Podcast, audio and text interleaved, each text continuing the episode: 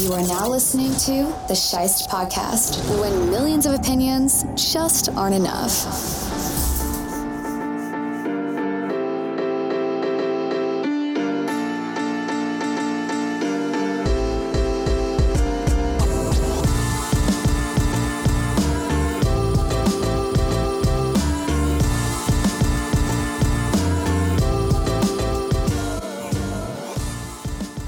Baseball is back, and I am joined by our resident baseball expert and the host of Welcome to Vangerville, Mr. Chris Vanger.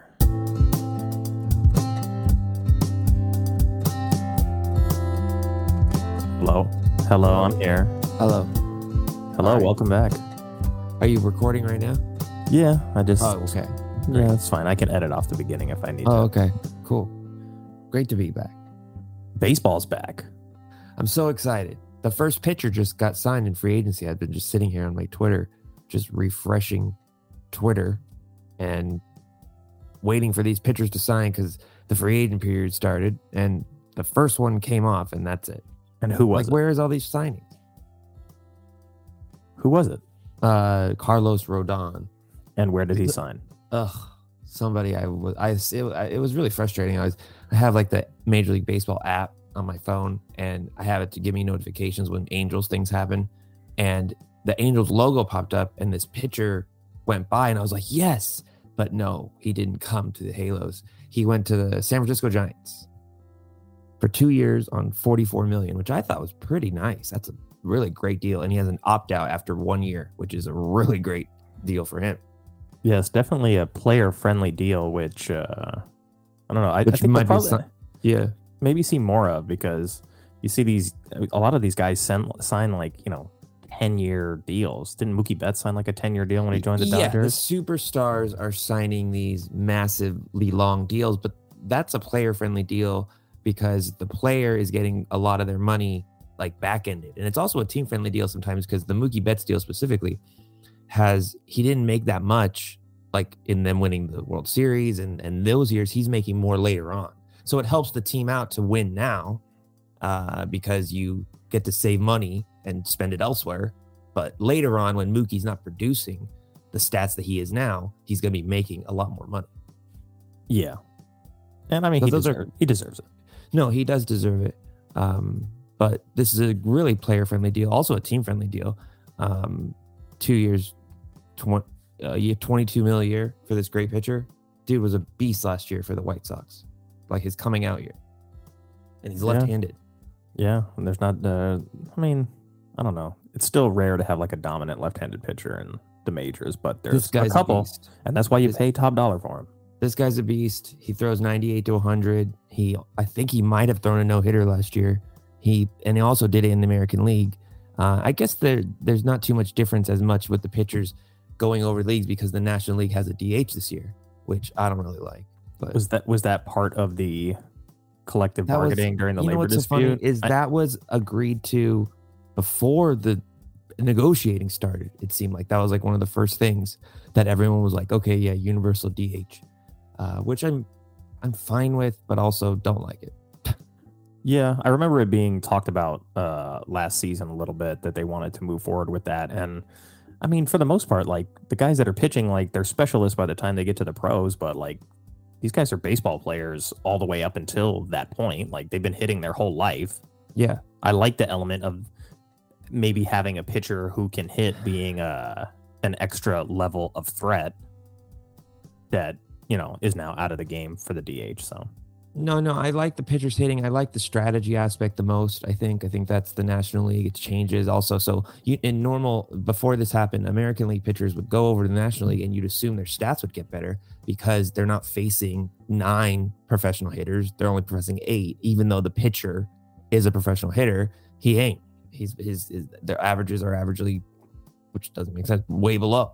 So I just feel like, but I love the strategy aspect because you have to pinch hit and you use your roster better. Um, but that's gone. Just you get an extra hitter. So now it affects the National League rosters also because they need to sign that position. The best teams have a specific DH that is your DH every day. uh, it really opens up some options also to guys that are maybe not uh, the best fielders. Agreed. So now Good there's point. some contracts that can go around to somebody, uh, or even guys who are maybe would be uh, a Yeah. pinch hitter is now going to get some more opportunities. So it's that's- good, but Yeah, it doubles the teams interested in Albert Pujols this year. for sure. Uh, speaking of strategic changes to the game, uh, I was reading one of the changes, and we talked about it briefly yesterday via text. Uh, Is Mhm. the bigger base? hmm Yeah, that's Uh, next year. That's not this year. That's 2023. I think is what I heard. but it is something that they had to negotiate this season during Correct. the labor dispute. If I'm not, But uh, mistaken. it's the next season, right? The bigger bases aren't built. They're not ready yet. I feel I like don't that would know. be stupid. I mean, it makes sense. Like at first, I was like, "It's dumb. Like, what's the point?" And then Mhm. the more I read about it, I'm like, "Okay, they're trying to encourage base stealing, so you want a bigger surface area for the the base stealer to have a chance to make contact with the bag." That makes sense. Uh, Yeah. They also said it also wanted. reduces injuries. I think Yeah. there's a lot of injuries that happen at the bases because the base, it's in their eyes, they think a bigger base, less injuries. Uh, yeah, I would need to see some data on that because it's like, yeah, smaller surface area means Well- like the guy uh, with the ball and the guy without the ball are competing for a smaller area, and Right. that therefore there's going to be more injuries. But how many catastrophic injuries do you see in a year on A lot. Uh, uh, I feel like you see, you know what? All of these rules, Major League Baseball has to keep their stars healthy.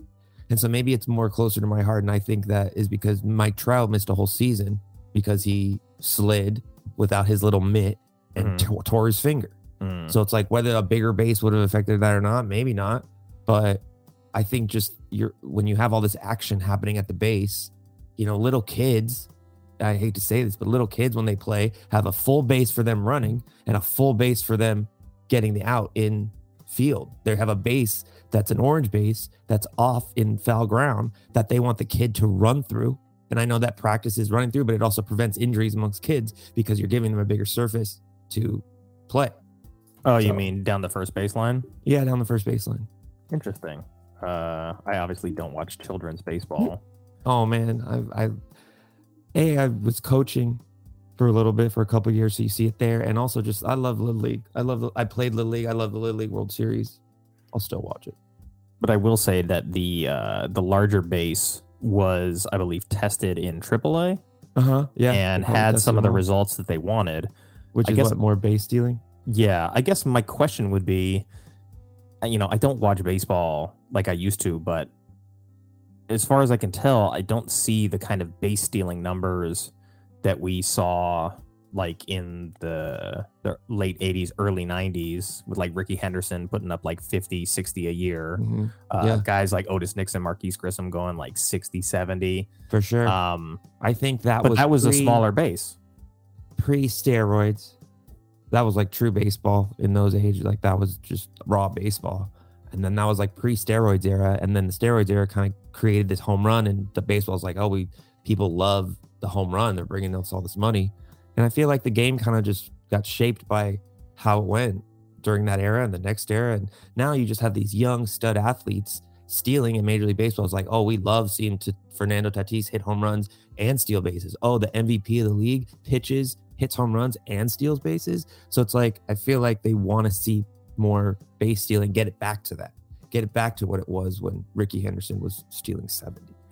Yeah, well, I guess that's my question. Like he, Rickey Henderson was stealing those kinds of bases, uh, those numbers on smaller bases. So No, for sure. I th- I think that that was they are trying to overcompensate to bring it back to that. Like maybe this is another temporary thing. Just like everything. I mean, maybe just because it was COVID, but they're getting rid of the runners on second base. I didn't mind that. I thought it helped your team not have to. And I'm a traditionalist. I'm a. I, I want the pure game, and I'm fine with it coming back. But I didn't mind the runner on second base. and this was what the overtime rule or something yeah, like that. The- to save on rosters because of COVID. They wanted extra inning. Some of these extra inning games where you have to score one run off these really good teams and these really good relievers, and teams are tired because it's the third game of the series and they got to travel. It's the first blah blah blah. The games could go 18, 19 innings, and I love it as a fan. But I also see how it crushes rosters for that whole week. Like I'd love to see the data on teams' record after they played a 19 inning game. And so it creates a disadvantage. And I feel like that rule prevented those games. And it, I love the bunt. I wish they bunted more. They're going to ban the shift. That's another rule with the base enlargement. They're banning the shift. Hate it. Hate the banning of the shift. It's professional baseball. You should let the teams be able to do whatever they want with their fielders, and these professional hitters should have to adjust. But the fact Major League Baseball is like, oh, it takes away from their power because that's why they're shifting because that's why they hit. And so it takes away from their power. No more home runs. I hate it. I hate the banning of the shift. I forgot where I was going, but I hate the banning of the shift. Yeah, I mean, if I want to have all of my infielders on one side of the infield uh, as a coach, uh, it's on the guy at the plate to hit the ball the other way. Agreed. Right. And so I I love I love the runner rule. That's where I was going because of the bunt. If you have if you have a man on second and nobody out, bunt. Like it's stupid that you're not, and because you get the man to third with less than two outs. And if you're a good baseball team, you can get a fly ball, you can get a ground ball, you can get a fucking run when there's a man on third and less than two outs. So I don't know why every one of these teams didn't bunt. They didn't. Yeah. But that's why I liked it. Also, with the guy on third, or even with the runner on second, like there's a lot of added pressure on the pitcher. And then if you bunt him over to third with one out, it's like, yeah, you can't have a pass ball or you can't have a ball Yeah. in the dirt here that the Oh, catcher man, can't I'm- handle. So I don't understand why these teams didn't bunt. The bunt's gone away. Bunt's not bringing the bunt isn't bringing the fan, so they're not going to focus on it. But I do love that they're focusing on the stealing of the base, and uh, I think that I would. I just that's that's small baseball, and I love it. I have to go close op, close his door because the gardener decided to come on a day that he normally doesn't come. So I will be right back. All you have right. to hold it. You can edit this out. Take me out to the ball game. Take me out to the crowd. Buy me some peanuts and cracker jacks. I don't care if I ever get back, so it's root, root, root for the Dodgers. If they don't win, it's a shame. Or it's one, two, three strikes, you're out at the old ball game. Seventh inning stretch is taking a little bit longer on this show than I anticipated. But that's what happens with the baseball show. Baseball's got no time limit, no overtime rules. You never know how long an at bat's going to take. But we're going to address that when Chris sits back down because one of the other rules that got floated during the labor negotiations was, if I'm not mistaken, a pitch clock. And I'm all about this pitch Hello. clock. Hello, sir. Sorry to interrupt. The gardener comes like once every two weeks or every week sometimes. Don't know what he's doing. Sometimes he comes on Friday. He definitely has come between like this time on Friday, but he sometimes comes on Thursday. And so I guess I should have known he was going to come on Friday since he didn't come yesterday. I love him. I love our gardener. He's the man. Anyway, that was our seventh inning stretch. And since we're back, Mhm. we are going to discuss uh, the addition of the pitch clock that looks like it got agreed to as Is that this year? Do you know? Um, from what I'm reading, I can't see. Uh, it just says that they are going to institute a pitch clock that's between 14 and 19 seconds. And if they haven't figured that part out, I'm guessing that they are not going to institute it this year because they don't know how long it's going to be. But last year's average baseball game was 3 Uh-huh. hours, 10 minutes, and seven seconds, which was the longest in history. And I have no problem with the pitch clock. I've wanted baseball to get sped up for over a decade. A huge part of the reason I stopped watching is just because baseball is a sport that has stubbornly tried to avoid uh, technological advancement wherever they could. Um, we saw the sport, every sport does that. well, we saw the institution of uh like a digital strike zone with a ch- there's a chip inside the ball so they can track like how far it goes, like all this stuff, right? Mm-hmm. Yet they want to keep umpires employed because umpires have a union too. So these guys don't want to be put out of work by a robot that tells you whether or not uh, you're safe at first. Like they were super resistant to instant replay for a long, long time. And I'm like, okay, I get the thing with the umpires. Like they have a union, they have jobs, they're part of the game. You don't want to take out that element, especially with a guy like Mhm. behind the plate where different kinds of umpires call the game differently. It's just when things come down to a judgment call, it's tough to see a ball that we see on TV like this is a strike and the umpire is going to say no and it's an important game. Like it really starts to hurt in the playoffs because now all the eyes are on it. But I will say that something like uh, a pitch clock is good. I've always wanted that sped up. And I also think unlimited timeouts in the batter's box is just stupid. You step in, you're ready to hit. Mhm. You have time in between each pitch to look at your coach and talk about what you want to do. Mhm. When you're in that box, maybe you get one timeout per at bat. You don't get Okay. to constantly stop and tell the referee, just like, no, I'm not ready for it. Do you think that there's a lot of at bat percentage of at bats you think where guys are calling more than one timeout in an at bat? Uh it happens almost every time I watch a baseball game because like think about an at bat that goes like six, seven, eight pitches, right? Like Uh-huh. those those are not necessarily super common, but they happen enough to where Well, you're saying what are you saying? Like, because like if I'm in a seven or eight pitch up bat, right now there is a I step out, I have a certain amount of time before I have to get back in, correct. right?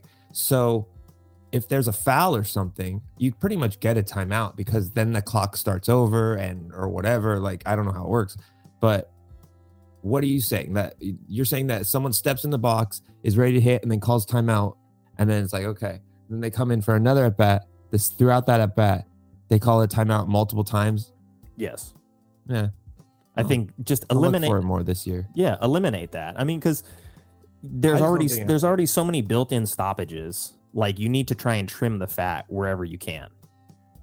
And so, like the pitcher, the pitcher is the guy that's dictating the pace, right? So he's the Mhm. guy who has to have like his foot in a certain position in order to throw. Like he's the one who's going to get penalized for a balk. So the at bat needs to be dictated on the pace that he's working at. So I get Yeah. like why the timeout is in the game because they don't want the uh, the guy at the plate to be completely disadvantaged by the pitcher's pacing. But both of them should have a time. So if you institute a pitch clock, then yes, I think it totally makes sense to limit the number of timeouts you get in the box. Yeah, I, I don't have a problem with it. I think that uh, I, I think I see, need to see how many at bats that's actually happening in. That you're getting more than one time out. If that's adding on to the how long the game goes, it's just a hard sport. So I'm, fi- I'm fine. I feel like these people should just like let these guys do what they do. Uh, yeah, but the problem is that that hasn't worked out so well. In regards to yeah, it's a long ass game. It's gonna be a long ass game regardless if you do all this shit. Like so, what? What if it's two hours and forty five minutes on average? That's gonna be a better. People are gonna like baseball better. Um, yeah.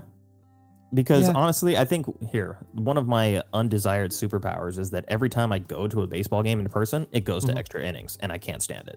See, I'm like, I don't want to be here anymore. I'm Yeah, like, I enjoyed the game while it was going on, but now like I'm invested. I want to see who wins Mhm. and traffic's gonna suck getting out of here. I mean, that's maybe more but of an these LA are all problem. out, these are all circumstances outside. I, I'm I'm saying when that happens to me, I'm like, man, this is so lucky. We get to see free baseball. We didn't pay for this baseball. We paid for only nine innings, and they're going to give us free baseball, and that's a great game if it goes to extra innings. So I feel like I'm on the opposite side of that spectrum. yeah. Well, you're a baseball purist, but Yeah. So I'm guessing my next floated idea you wouldn't like. What about What is? baseball games ending in a tie after the 10th inning if nobody scores? No, hate it. There's so many games though. You get like I mean cuz like you look at It's a uh, hockey. It's a hockey rule, and it's like one of the Yes. things I hate about hockey and soccer, and the fact that it can't end in time. I know football can end in a tie, but I would prefer them just keep playing sudden death every game. Like it, someone's gonna score. but yeah, you want to talk about things that like extra innings that kill your roster like that's what does it. So make an overtime frame. If nobody scores in the overtime frame, you could even change it. Like maybe you get Mhm. five five batters in the overtime or something like that and I don't know. There's ways to adapt. Mm, they're changing the NFL overtime rule, and they you know, went back to the pure form of getting a run because it's hard for these guys to battle through nine innings and it's one one. And then all of a sudden, this guy, they haven't hit this one pitcher the whole game. And now he's got to pitch out of the stretch with the man at second base. And it just, it- they didn't want the game being decided on that type of technical computer rule formality. So they wanted to go back to making it harder for you to score that one run to win because it should be hard because of how how much the battle was. I guess. yeah. I mean, it's hard to score in baseball in general for the most part. No, So of it- course, it's not going to get hard. easier. but like maybe cap it at three innings of overtime and just be like, you know, we're not going to have this game go 18 innings. That's ridiculous. It's a whole Hmm. second baseball game. I think it's an aspect of baseball that I really like that it could just go on forever if one of these teams can't get a run. These are professional baseball teams. They That's should true. be able to get a run at some point with all this talent that is the best talent in all of the world. You can't get one run. What is happening? Who, what are these coaches doing? What are these players doing? And so I feel like if you can't get it for a year, that's punishment on you guys that you got to keep playing this immaculate game till 21, 23, 25 innings if it had to be. Yeah, I mean, if I'm if I'm the manager in one of those games, I'm like, we're just gonna, you know, concede. We're gonna throw some batting practice pitches up there and just go home and That's a save on- save our roster. Exactly. That's a choice of the of the coach. Well, then they got to change that. But you were talking about soccer, like soccer has a shootout, but there is also there's a tie frame, so you tie, then you play like a, a small extra frame, Mm-hmm. and then if you don't get that, you go to the shootout, and then if no one wins the shootout, you're done. Same thing A hockey. different type of game. It's a different type of game that works in that game, in my opinion. In this game, it, it just it's it's I don't know. All right. Well, I'm looking out for the best interest of baseball long term because the sport is dying. No, I know. I mean, that's Ye- exciting. viewership That- is down every year. Uh, the the average age of the baseball audience is getting older and older. So Mhm. how do you attract new talent or not new talent? I'm sorry, uh, new fans. Like you need think- to you need to keep the game fresh, and you need to like institute the technology that's available to help make that happen. So I think like finally conceding to use replay was a big part of like the one thing that they could do that they've been resistant on for 10 years they finally adapted and I love that. I just think that I don't know. I think that the kids of the people that love baseball will continue to go back to baseball, and baseball will just be there. And then so I know that they're losing money, but I think the reason one of the reasons they're losing money is just the way they run the game. Like I, I don't know. I, I these franchises make billions, millions of dollars, and I know it takes a lot to to get it, and they're losing. I don't know. I, I just think that I'm again I'm on the side of the game is perfect, so I'm not the right person to ask these these rules to. I don't I don't I don't think they'll do anything, but I just think the younger players will attract more people. What I will say, one thing about the overtime rule that I think baseball's really trying to get to is getting the best players in the best situations in crucial moments at the end of the game because of the way the lineup works and the math and and sometimes the worst players are in the game in the bottom of the ninth inning. Mhm. So I am attracted to a rule that would want to see how it goes of changing the game to where a team gets an they could choose the order they want for this inning. yeah right, I- like- that's similar to what hockey does with their shootout and soccer it's like you Yeah. have your best scorers and your best uh, shooters available for that uh like the penalty kick basically You play 3 innings. If no one scores, then that next inning you can choose the lineup that you want to send out there. love it And and uh, I mean even if you want to you could just be how about this? Ninth inning, you could choose the lineup. In the ninth inning, you can choose whatever lineup you want to put out there. I mean, I'm down for that, but I don't think uh, a lot of a lot of teams are not going to like that. If you if you did it as like, hey, we're in extra innings, so like we're starting like a new frame here, we're tied. It's basically zero zero. Both teams are going to get to take their three best hitters and put them into the batter's box for this first at bat, and then we'll go from there. I'm not mad at that actually because pitchers can pitch, they can throw whatever pitcher they want. Exactly. So if you want to, then in the ninth inning, you get the best hitters in the best situations. And if this team can't win, then Exactly. Sorry, so you're you had a getting the- great shot. You're also getting the star players on each team, so it's actually the people that or the players that the fans want to see in those situations. yeah. In the Ra- most rather than some moments. pinch hitter who hasn't played uh, in like three games and he's coming out and he's batting like 170, but he's a pinch hitter and you just fingers crossed that this guy comes up with a, a big hit right now.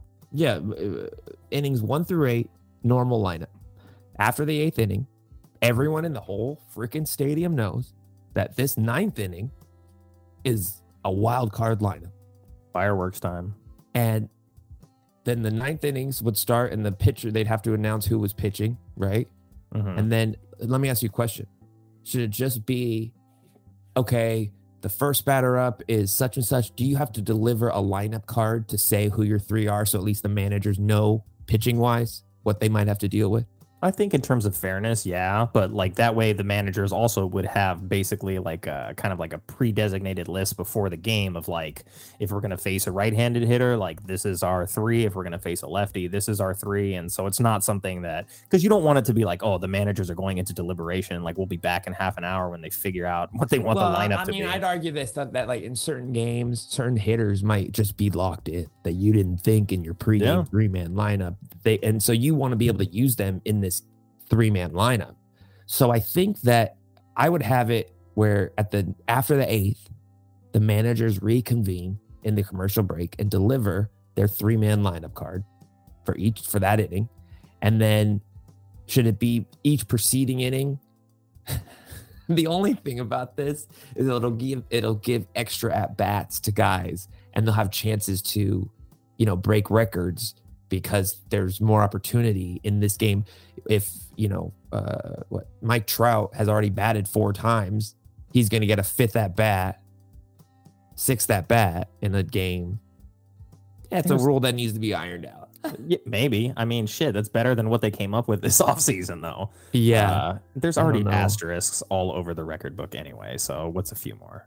agreed agreed or or maybe just have like if you if you're if you're gonna do that like three man lineup going into extra innings only like we're gonna change the the extra innings what happens the next inning Uh, another new three man lineup, or do I have to deliver a new full new game or like nine man? Like this is the order. Because what if it gets beyond the three man?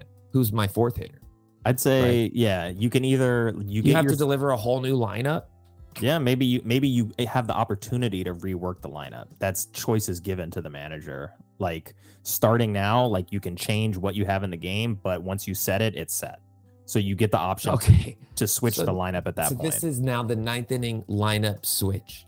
After the eighth inning, you can switch your order around to line up the best for with your best hitters in those three and line up for a big inning if you want that. So every team would do it, especially if you were mm-hmm. down eight four going into the ninth, right? Normally you'd have seven, eight, nine coming up, but now you can flip the order and have one, two, three start it off down four runs. I guess that kind of works. Yeah, I'm fine with it being an extra innings only rule because the current situation has it ironed out that each batter gets three at bats under the current system. So if that's only for extra innings, like we're going to extras, we get to adjust the lineup Fair. heading into I like overtime. that. yeah, that's a good rule, honestly. Like you get the best hitters to start, so you give your teams Tenth inning.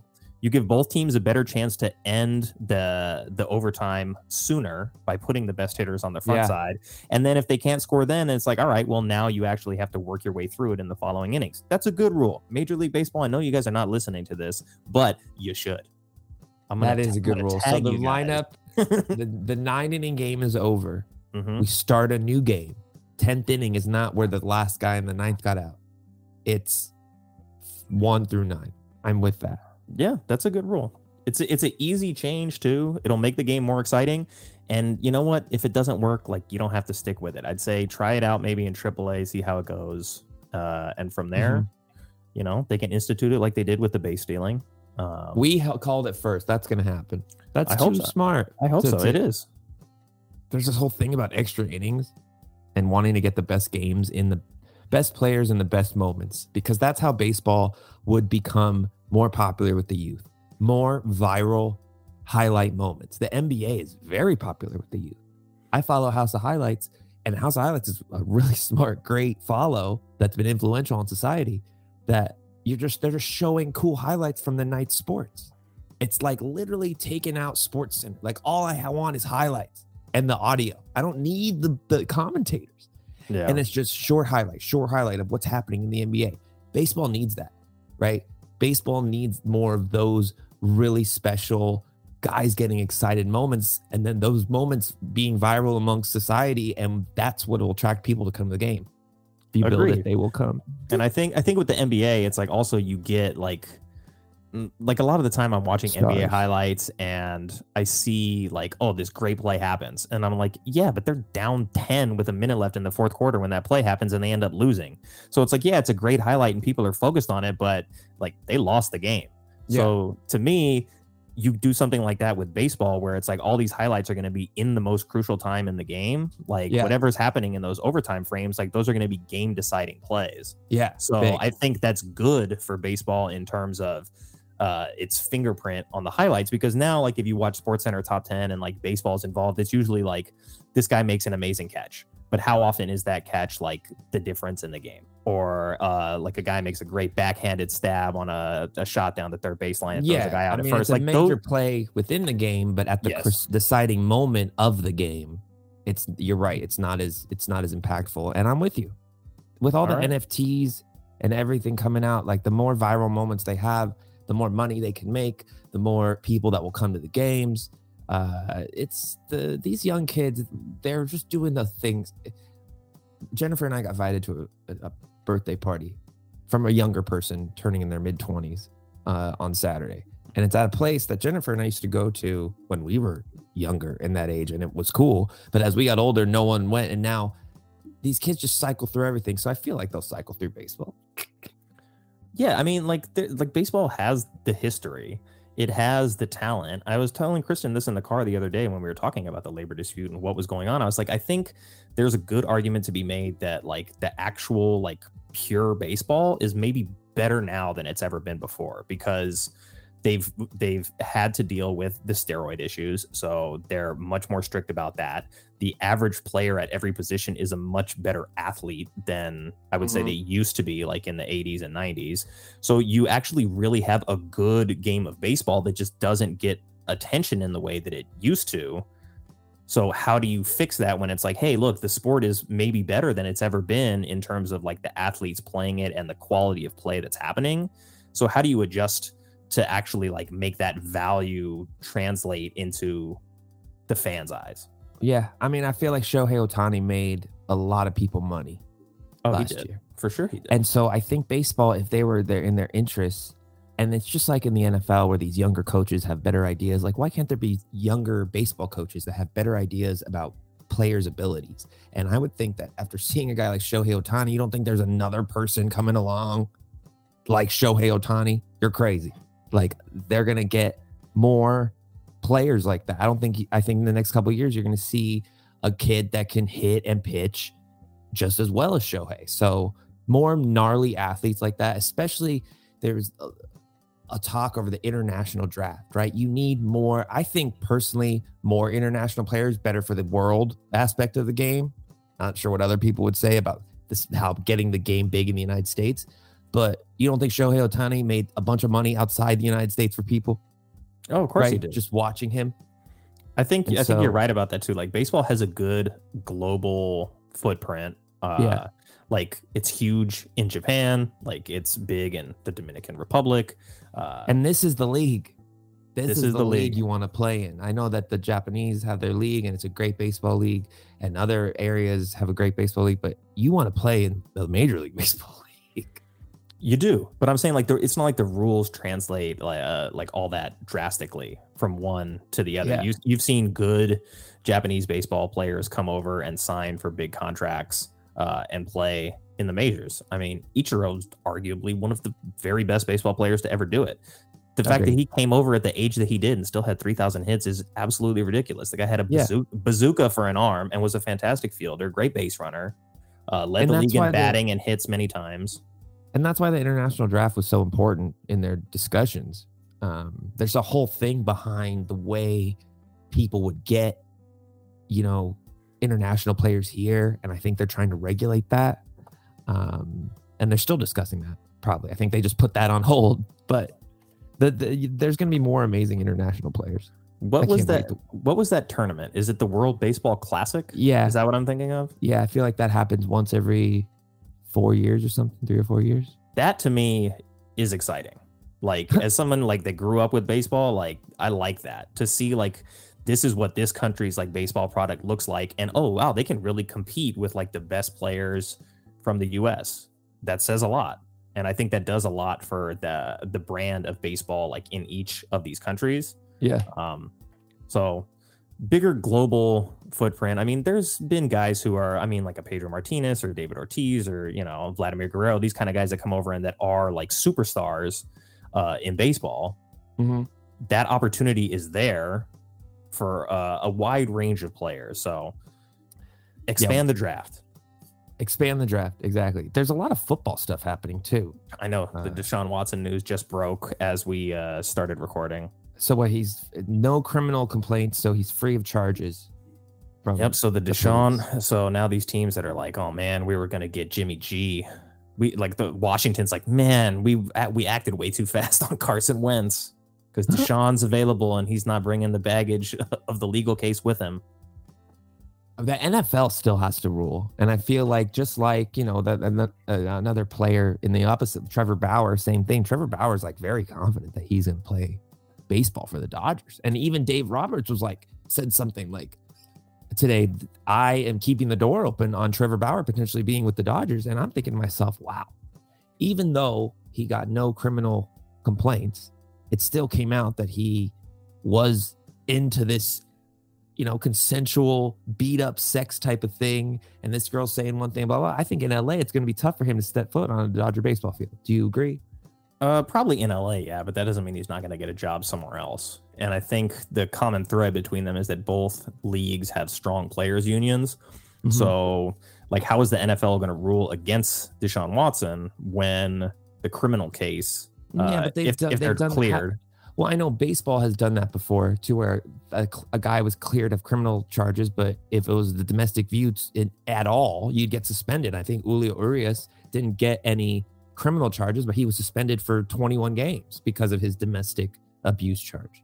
Yeah. I So- mean, Watson lost the whole season, but that was not levied by the NFL itself. Uh, Exa- exactly.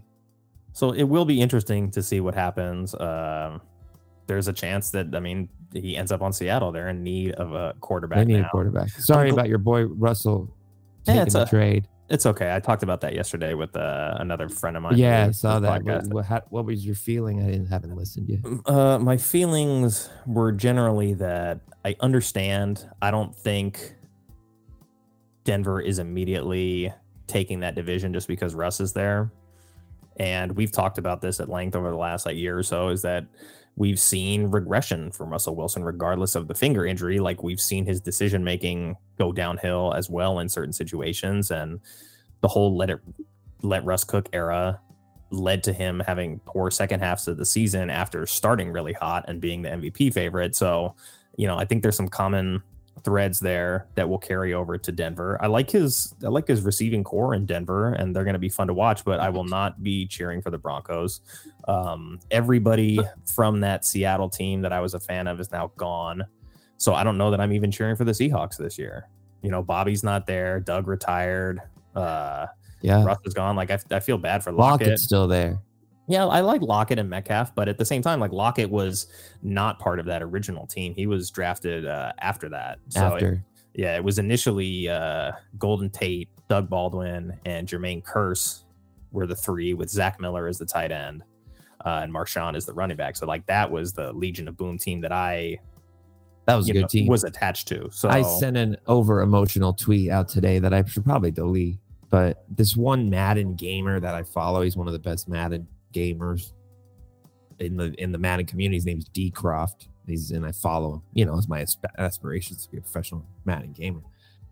He is a big Seahawks fan, Mhm. and he sent out a tweet saying like because he probably got a lot of hate from 49er fans when Wilson was traded because the 49ers community was very excited to see Russell leave the Uh-huh. division.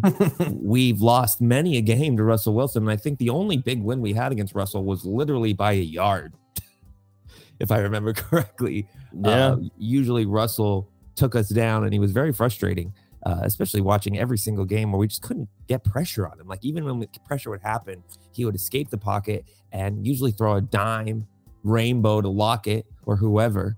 Uh, and just came up with so many big plays. I'd have arguments with my one friend who was a big Seahawks fan uh, when Kaepernick was at the height of his, you know, abilities and and winning.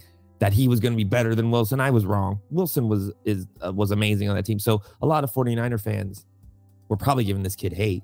He's a dude. He's a man, not a kid. I mean, he's in his 20s probably. But he came out and was like, "Yeah, it's crazy that the biggest 49ers accomplishment over my lifetime was Russell Wilson getting traded to Denver." And I was very offended by that because he has a lot of I was very offended by that because he has a lot of point to it because we've lost a lot of Super Bowls in those 10 years uh, and been in big moments and lost a lot of games to the Seahawks. So maybe he's right. And I appreciate that joke, but I was very uh, overly emotional. I was tired probably. And so I sent a tweet out being like, I don't know why he even wrote about like, it's crazy that Russell Wilson only got one Super Bowl with all that talent. Like something stupid like that. Like, I'm an idiot.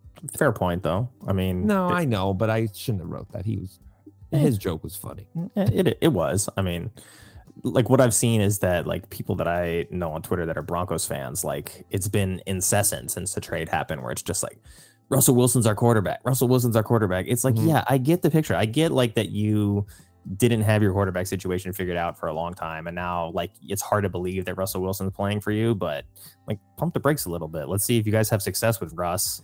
Uh, and plus, you traded him while he still had mileage left on his contract. So, like, he's not necessarily your quarterback for the future either. He's just your quarterback for this season, at least right now. That's Denver's mo though.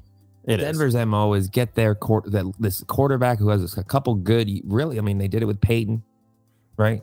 Yeah, uh, and and it worked out. And I feel like they've tried to do it recently. It hasn't worked out as well. That's true. Since Peyton, they've had I don't know a dozen quarterbacks. Yeah. Uh, so this is John Elway's mo. I think is try to get these quarterbacks with some great years left. Russell still, how old is Russell? He's 32, I believe. Yeah, he's got th- he's got three, four, five great years left. If he if he gets them to the playoffs, which is a task in itself. Yes. Right. You're telling me that three teams are coming from the AFC West in the playoffs: the Chiefs, Chargers, and the the what team is this? The Chiefs, Chargers, and the Raiders. Raiders. Chargers didn't make it, but the Raiders did. Right, but I'm saying now Denver is the Raiders are going to be really good too. They just signed Max mm-hmm. Crosby. They got Josh McDaniels. I, f- I feel like are they going to trade Derek Carr? They might, but it's like, what do you get from him, and who needs him? Like, okay, he'd be a good fit on Indy. Like, I think it would put him in a position where you have a team with a better defense, a solid run game, like good receiving weapons. Uh, then Indy maybe draft some speed at receiver, uh, maybe shore up the tight end position. There were some good tight ends at the combine.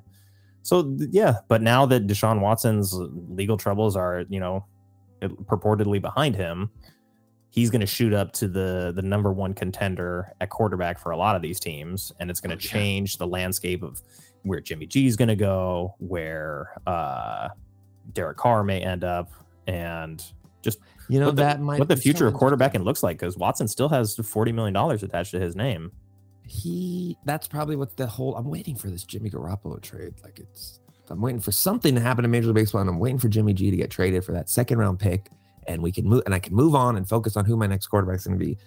That's what's the holdup. The holdup was seeing what's going to happen with Deshaun Watson, and now that he's free, all these other teams that were involved in getting. I mean, I don't think he's absolutely free, but we're saying all these women were lying. Like, what's happening? Like, this was a concerted effort. I need facts here. What's happening? Well, it, it's not necessarily that they're lying, but it may be that the criminal case against him just is not able to go forward at this point. Both yeah. things can be true. So which yeah. team which team is desperate enough for a quarterback that they're going to just be like, "Eh, we're going to overlook this and believe that our culture is going to be good enough you know, because would the Raiders trade Derek Carr and then try to make a move for Watson? Like, I think that's a horrible scenario for him. Like, end up in Las Vegas is going to be worse than it was in Houston. in regards to his off the field yes. uh, addictions and attractions and yes tough so maybe it's in his best interest to go to what, what pittsburgh yeah i mean pittsburgh has had some reclamation projects they they had Michael Vick as their quarterback after he got out of jail. So, and Pittsburgh's, you know, they're willing to look the other way on certain sexual assault issues that happen off the field at the quarterback position. So, Steelers Their fans were stuck with Ben Roethlisberger, and it was reportedly he was, you know, raped a girl in the bathroom. This is what the rumor was. That's uh, a rumor. Who knows? I don't know. You know, I didn't. I really didn't like him after that. I he didn't said, either. She said, but But the city of Steelers- Pittsburgh followed him after he won. So I guess you're right. That's a good. Look at how celebrated Ben Roethlisberger was when he retired this season, and it was like we're not even mentioning the fact that this happened. I think it was settled in a civil case. Um, Probably. She probably. I mean, if it, it's in, if you do something like that, it's in your best interest to give this person as much money as you can to try and not have it go public. yeah, Uh, you have the money to afford it. You made this choice. You're trying to avoid the consequences of you losing your job. And uh, since it I was worked. not 100% familiar with it, we're gonna. Uh, I'm gonna read this. It says lawyers for Ben Roethlisberger and a woman who accused him of raping her at a Lake Tahoe hotel in 2008 have reached Mm. a settlement that ends her civil lawsuit against the Steelers quarterback, and this was published in 2012. So, yes, they reached a civil agreement, and the lawsuit ended. Uh, so that's what happened with Kobe, right? Uh, yes. Kobe celebrated. Kobe is Yeah. the Kobe's the god here in LA. People don't even people that's just had he made a mistake. Or did he? that's that's a question for another day that I don't have the answer to. Uh, but considering what happened with him just a couple years ago, we're not going to go into that right now. Oh yeah, no, I know. I, I, I, how, I shouldn't have brought it up. I'm just saying. I'm just trying to compare it to other things. Sorry. No, it's it's a fair point. That's why I brought it up with Watson going to Pittsburgh if available because they're a little forgiving with their uh, their reclamation project when it comes to Steelers football winning. Right. I never thought Michael Vick was going to play in the NFL again, but he comes back out of jail and plays for the Steelers and actually played pretty well for them. So, would not be surprised to see Watson end up there. The Steelers should have plenty of cap room, especially I think Juju's moving on, Roethlisberger's contract's gone. Uh, someone else, uh, Conner's gone. So really, all of their like big contracts are mostly he- off the books at this point. If he goes to the Steelers, they're the favorites in that division, right? I would think so. Yeah, you gotta. I mean, he hasn't played football in a year, but at the same time, like you gotta what's so think that is- halfway through the season he'll start to get in the rhythm again. That dude was like model number model A for the NFL quarterback. This dude helped off the field. He built houses. He was such a great person, like squeaky clean, and was going to be one of the best quarterbacks in the NFL. Like he's so fun to watch. He- and this happened. So can he get back to that? Can he get back to? I would hope so. I mean, I think it's in his best interest to work. Can he be a leader in the locker room? Are these guys going to forgive him? Seems like all Uh, these guys do the same things. Uh, you know, you what Ridley got caught for gambling fifteen hundred bucks. Miss is going to miss a whole year. You don't think other players are gambling on the NFL? yeah, I, I think Ridley's You suspension is way too harsh. You can gamble in the NFL as long as you don't gamble on the NFL, Yeah, which I think is fair. I But think that's such a tough thing to police. It's it's a little two faced for a league that sells me fucking casino commercials every commercial break. It's they had to join so join our just- sports book join our sports book but ridley yeah you gamble 1500 bucks you're done for a year meanwhile like this guy who has sexual assault case against him this guy who's got domestic violence case against him eh, you know three four games we're gonna just have you miss a month just no, I know they're terrible over that. I feel like they needed to come down hard on this person because they knew it was happening in the league and they're hoping to stop it. yeah they're like it looks bad because now you're starting to question whether or not the games are fixed and they really don't want people thinking about that especially while they're trying to promote these gambling sites so Exactly. they, they had to bring the hammer down um Poor Calvin. yeah, he didn't he didn't deserve that sentence, but he's young. He'll be okay in a year, and he'd probably get out of Atlanta. Yeah. Don't go to Vegas though. Don't They go got to get some good players. Who Vegas? Yeah. They, I mean, Yeah. they signed Maxx Crosby. They did, and he's fine. Mad Mad Max is great. Is there Uh, something to be said that Maxx Crosby is sober? Uh, yeah. I mean, Is that, a bit more attractive player to the Las Vegas Raiders? I would think so. I mean, you get because if you have a if you if you draft some players that like the nightlife and you have them living in Vegas, like you're asking for it. I mean, it's we all knew before the team went there that having a team in Vegas was a bad idea, and it's like within a year of being there, it's like, yep, it's a bad idea. But now they're stuck there for whoever knows how long, and they got a great stadium. Uh, so you really just have to have like great discipline from the ownership, from the coaches, and it has to all you know start at the top. And Well, they got McDaniels. yeah, so it's And that's a Belichick. Disciple who it was a, probably you could argue the best at reclamation projects and guys that hadn't been nearly what they should have been. He they go there and he makes them what they should be. Yeah, and he's got a history of cheating himself, so the Raiders might actually be really good this year. Uh, There, that's the toughest division. That is the toughest division in football, is. and it sucks that the NFC West has to play them because the 49ers have to see all four of those teams. yeah, well, they gotta they gotta make sure that Russell Wilson's uh, Denver debut gets as um, as much airtime as possible. Oh, of course, of course. So I mean, I'm okay with him long term uh, in Denver. It's like, hey, it's another another uh, AFC contender to have to go through. They should be better. They should make the playoffs. Uh, whether or not they're able to compete to take that division. playoffs. I mean, what were they? Seven and nine or something? Seven and ten this past year? Like they were close, uh, and they were competitive, even with a team that I didn't think was like really that good. Uh, so I think they they can make the leap. they They, can get to ten wins. Didn't- Don't they have a new coach? Denver, fire their head coach? Vic Fangio, yeah. So I just think that Vic Fangio wasn't. He had been there a couple years, right? Had and I mean, I'm, Vic Fangio is a consultant on the 49ers, and I'm happy to have him back, you know. but I don't think he was as bad. And I think the reason they were like seven and nine was because that defense was led by him. Vic Fangio is a defensive mind. I think their offense wasn't as good. And I think that's why if you have Vic Fangio as your head coach, you need a brilliant offensive mind. They bring in Nathaniel Hackett, I think is who's coaching them this year. And Yeah. Green Bay, right? Mhm, offensive mind. You got him an offensive quarterback. Just don't see them making the playoffs. I'm going to take the Chiefs coming out of the division, and I think they might be in last place. I think Denver might be in last place. I'll take the Chargers over them, especially if the Chargers get Khalil Mack. Like they're putting it together. Uh, they're going all in. They're they're doing the LA thing, realizing that Justin Herbert's on that rookie contract. Go all in, get as many players now, and just get one ring for this Chargers team. Uh, that's what that Khalil Mack trade said to me. And they're going all in, and I think they're going to be really tough.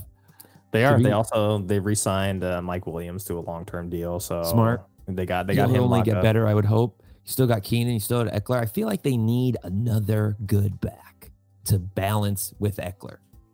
I I just like don't I like feel- Justin Jackson, but like you know, in, in had, his you know- moments he plays well when Ekeler's not in the game, but it's their system produces That's the for one him. thing that Denver has on them is their running backs. Denver has two solid running backs. I don't know. Is Melvin Gordon locked up or is he a free agent? I believe he's a free agent, and the official bargaining period for free agency opens on Monday, even though no deals can be made till two Wednesday. Who knows? But uh, all the agents can start rece- receiving offers for their players on Monday the 14th. Great. So maybe he leaves and it's Javonte 24 7 over there. Yeah, and they can draft another guy behind him and just you know do what Denver's been doing just for decades like and just have two running backs. All these teams need two backs. You want a guy that's like 75 25. And I just feel like the Chargers backs, when Ekeler wasn't in the game, were not as good as you need. They're not. They're not as good out of the backfield uh, I- catching the ball as him. So it like I- it yeah. changes their entire offense because he's such a big part of their passing game. Yeah, so, So- get another. Yeah. What do you think they need? Another receiving back so that when he's not in the game, they still have that threat? Or do they need a guy that's like, it's fourth and one? I don't know if you're giving it to Ekeler is the smartest thing. Yeah, I mean, I like Justin Jackson for that, and they had another guy who I can't remember his name right now who also played well in terms of like yards per carry on handoffs. Yeah, Josh Um, Kelly. Josh yeah. Kelly. But they, uh, I think Tarik Cohen got released by the Bears. Might be a good signing for Yeah, if you're looking for a guy to just be like a spark who can come in and maybe spell Ekeler on some of those passing plays, then I like Cohen in that offense. He's got a lot of speed. He's been a good receiving back for a while. Not a bad option. I think they need a, a, a solid give this guy 14. I mean, like, how many carries was Ekeler averaging? He wasn't getting that many. I, he, I think he was the second uh, highest scoring fantasy running back, so he was definitely He was, but, but, he, but he was getting catches. yeah, that's why. that. Let me see. I'll pull it up while we're talking. Let me see this guy's stats. How many carries did he have? He had the most in his career last year at 206. So he had Pretty 200, 206 for 911 yards, 12 touchdowns, but he had Did he get- 70 did he- catches. Fade towards the end of the year, though. Did he get hurt? He did get hurt late in the season, and he was dealing with like just a nagging. I think it Still was had an ankle amazing injury. year. He did, yeah. Still had a, a Pro Bowl All Star All Star year. But did he break down in one of the longest seasons or the longest season in NFL history?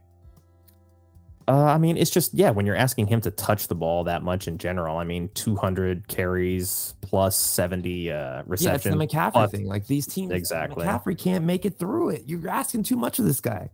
Yeah, and so that's why I'm not all in on the Bills making that move for McCaffrey. Although I do like him as a player, I think he'd be a good fit on I think it would be pretty just tough to stop you guys. the price for him is going to be so high. I think it's going to go down a little bit. I think it's going to go down a little bit. I mean, he, it, like Carolina is ultimately like What is their Better. yeah? What are they doing? Did they? I don't know. I'm hearing they want Watson.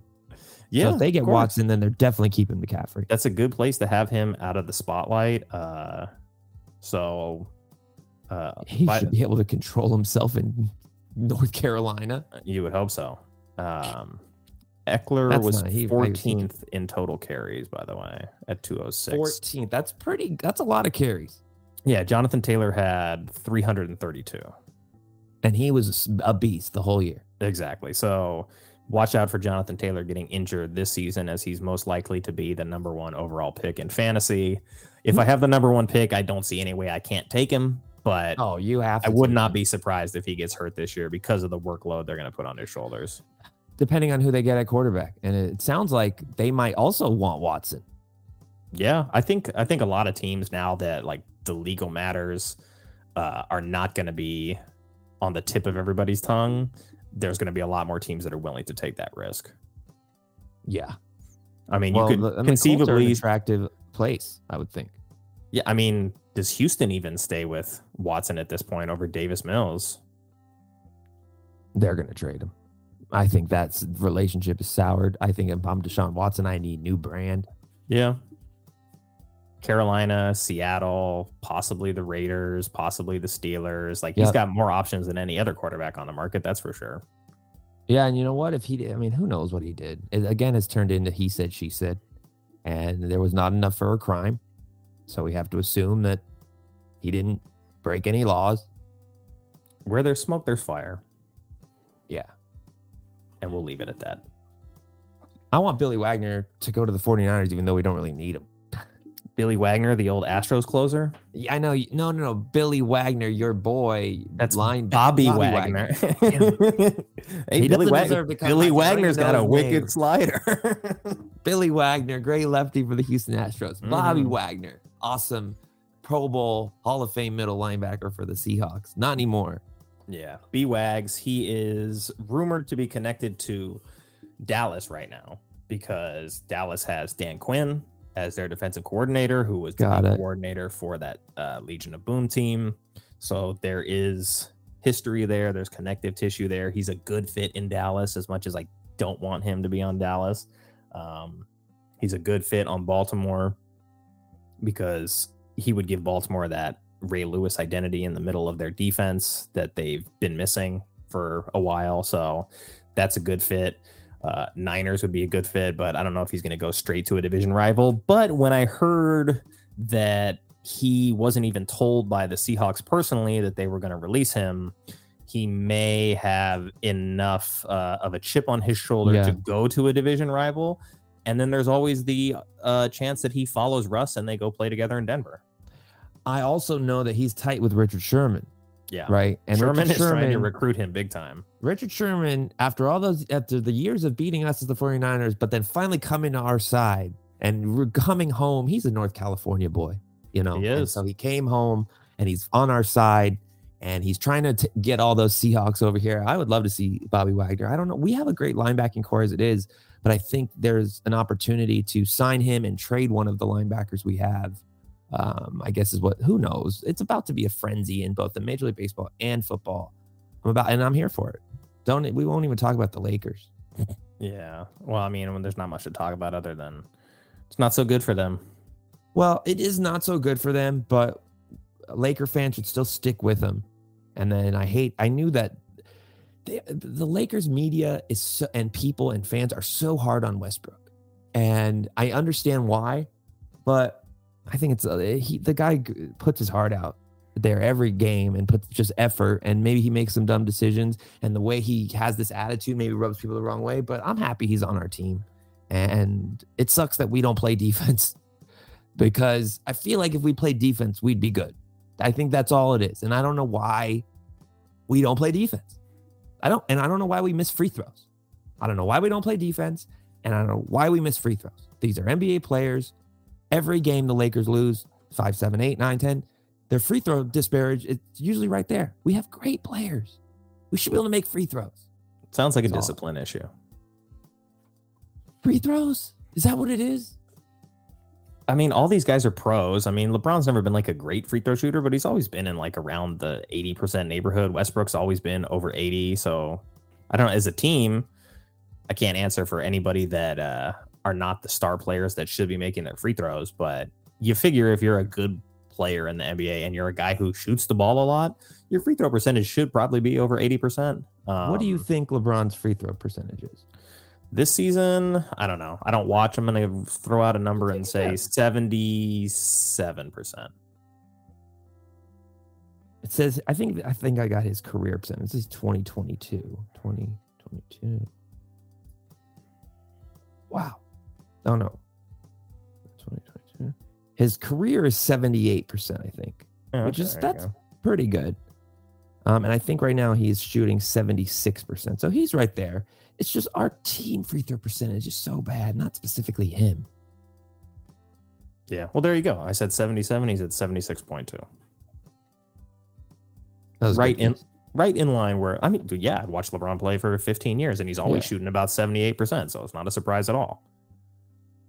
Let's see what we are this year. Free throw percentage 72%, which I guess is right on par with what we usually. I mean, last year we were 74%. So we're a little worse this year. Where is Yeah. that in terms of uh, league average? Let's see here. Uh, league team team leaders in free throw percentage. Philadelphia is shooting as number one at 75%. Wow. They go to the free throw line the most, also. That's why people think they're going to win the championship. The Lakers are 29th in the league of 30 teams at 72.7%. So that 3% ends up going uh, quite a ways over the course of an entire season. But like you're looking at it, it's like, all right, they're really, they're only a couple of percentage points back in free throws. But But like, okay, so the best teams in the league, right? There are five teams that are in the 80s: Philadelphia, Boston, Chicago, Miami, Atlanta, Brooklyn. The top six are all in the East. Is that interesting? Phoenix, the best team in the West, is 79.6. Denver, 79.1. The Clippers are 11th in the league, 78.5. Um, so that six percentage points between the Clippers and the Lakers, that's big. It is. And I think at least from what I saw like from Eastern basketball was there's a little bit more uh, of aggressiveness at the rim. You've got guys like Harden over there, Durant, Kyrie, guys that are rim scorers where it's not that the West doesn't have those guys. I mean, you got guys like Ja Morant, but uh, for the most part, you have Golden State teams, Phoenix teams, Memphis teams, teams that are a little bit more uh, jump shooting prone teams. So maybe that has something to do with it. Maybe it's the way they officiate uh, all of the star power that's in the East right now. Our free throw Uh, percentage is so bad. What is the disparity in free throw attempts between the Lakers and you said the Sixers were in first? Um, let's me see here. This is making for a really entertaining. No, I don't. I'm not going right to try now. and find that. No, it's just do it, man. We're already elbow deep in these free throw numbers. You might as well. The people need to know. No, they don't. Yes, they do. Okay, Philadelphia team. free. You know what it is? Is like I should just be on NBAReference.com. That's where you go for this type of stuff. Yeah. And you're Uh, looking it up on your phone, which is a little bit harder too. I can For whip sure. open multiple tabs here. I could do it myself, but no, I'm no, no, you no. do it Team because you brought it up. stats. Team stats. They're not. They don't have the attempts. They just have the percentage. Interesting. They're just gonna have to deal. Oh wait, wait. No, I think I. Up, I got it. I'm an idiot. The way. Okay, ready? Okay. The team percent uh, total free throws. Oh, they still don't have it. It doesn't matter. It's just percentages. I'm sorry. This, I just cut this part out. Here, I can give you averages per team. How's that? Yeah, that's what that's what I was. That's Okay, so Philadelphia averages 19 a game, that's right. and That's the, most in the league, right? Yeah, and the Lakers average 16.2. Uh, I don't know how many games they've played, so I can't quite take But a look. still, every. NBA teams 16 and 19 free throws, like from the top to the bottom, and you have to make your free throws, and the Lakers just don't. those are free. why. Those are free throws made. Attempted, the Oh. Rockets. The Rockets have the most at 24.7, where the Lakers actually are in 10th in attempts at 22.3 per game, and Philly's in third just for So reference. we are the worst free throw shooting percentage team, but we shoot the most free throws. We shoot Yeah, 10th top, top 10 in terms of attempts, but bottom three like in terms of percentage. No, that's yeah, that's you know, I don't know. Coaching is it still? uh Was it Frank Vogel's the coach? Yeah, He's got a ring. He's good. does. you know what it is? Is Frank Vogel's a defensive minded coach. That's why we won the ring in the bubble. then why don't these they play guys are not- now? What? Why don't they play defense right now? Then, like you said, I don't know. I don't know. It, defense is effort. So is. wh- when I played my defense and I play great defense, it's just focus and effort on defense to where you're just focused on your footwork and you're focused on the ball and you're focused on your man. And right now, I don't think we have the the horses, or you could say the level, to be able to play that type of defense, right? So our lineup, uh, and we lost to Houston this last game after LeBron put up 56 against the Warriors and beat them. Takes a night off, we lose, and then we play Houston, and it's in Houston, and LeBron comes back. He's a little rusty. He's we're dealing with a knee soreness issue, and his shots off, and Houston's playing, and at the this kid Jalen Green had an amazing game. He was elevating. He was big, and at the end of the game, our our lineup in that game was we had no Davis, LeBron, Westbrook, uh, Monk, Melo, and Austin Reaves. And that's the five he went with pretty much down the stretch.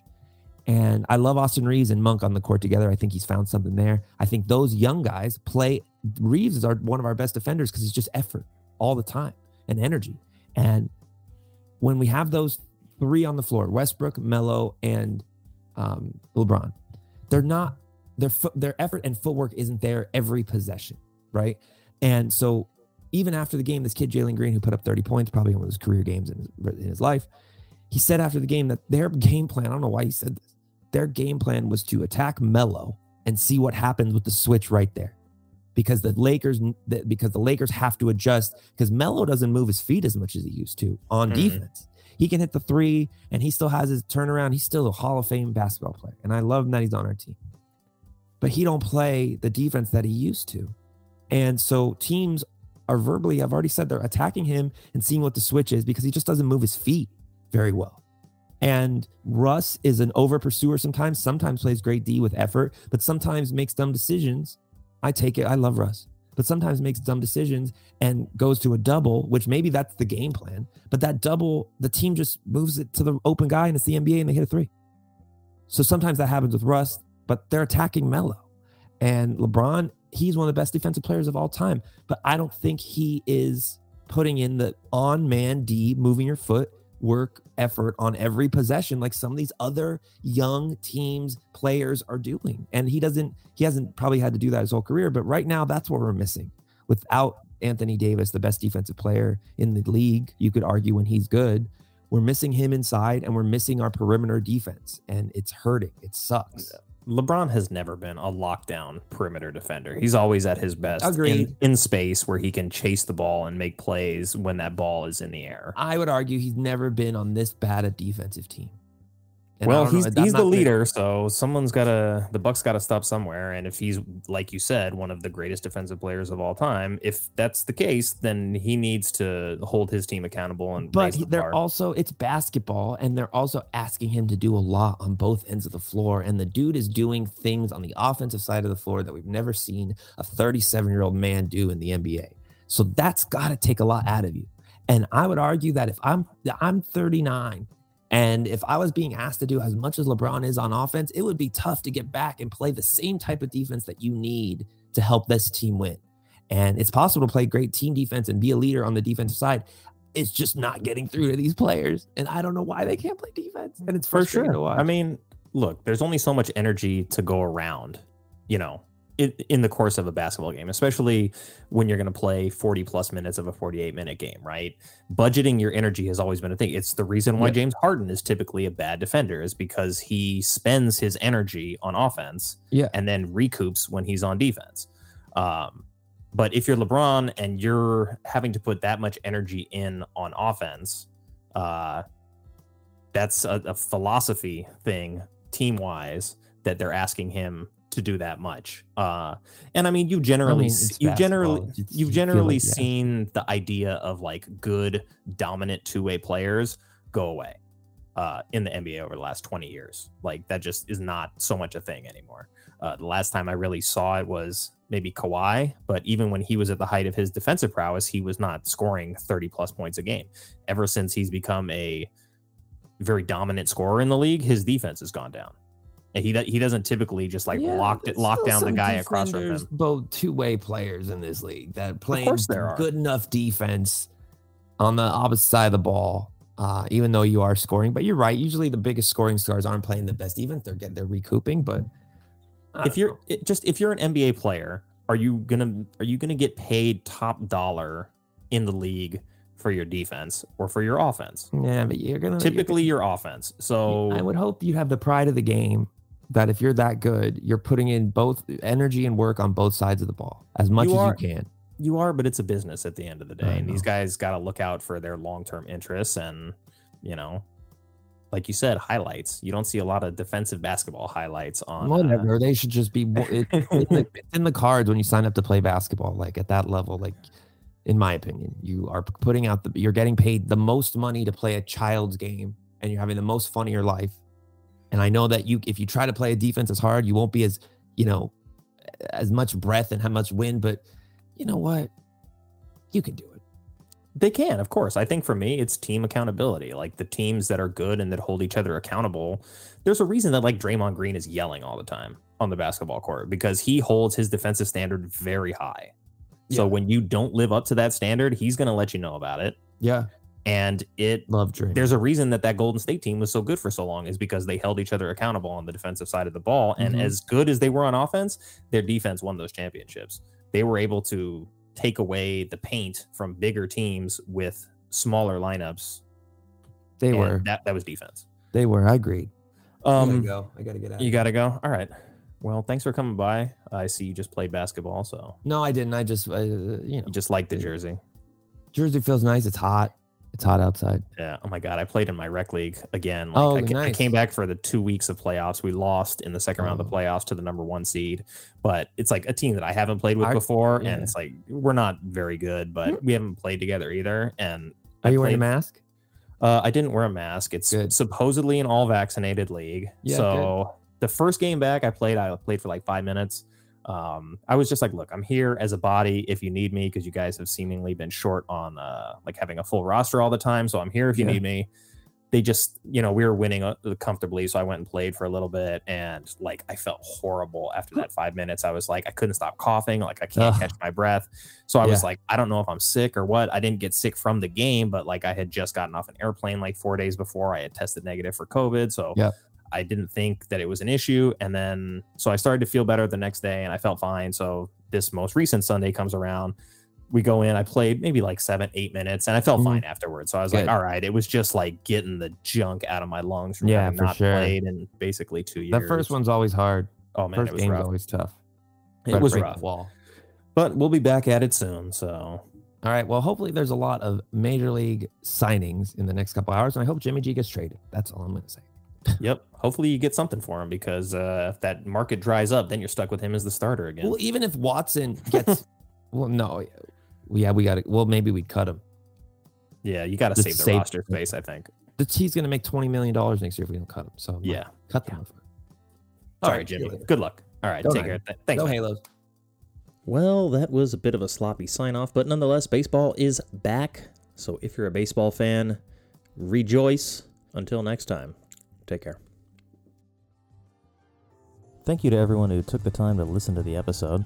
I still believe that word of mouth is the best way to help, so if you enjoyed it, please tell somebody. But liking, subscribing, and sharing go a long way too. This show is an extension of theshice.com, and you can contact me at info at theshice.com or at Shice Podcast on Twitter. And until next time, be well, stay safe, and go Bills.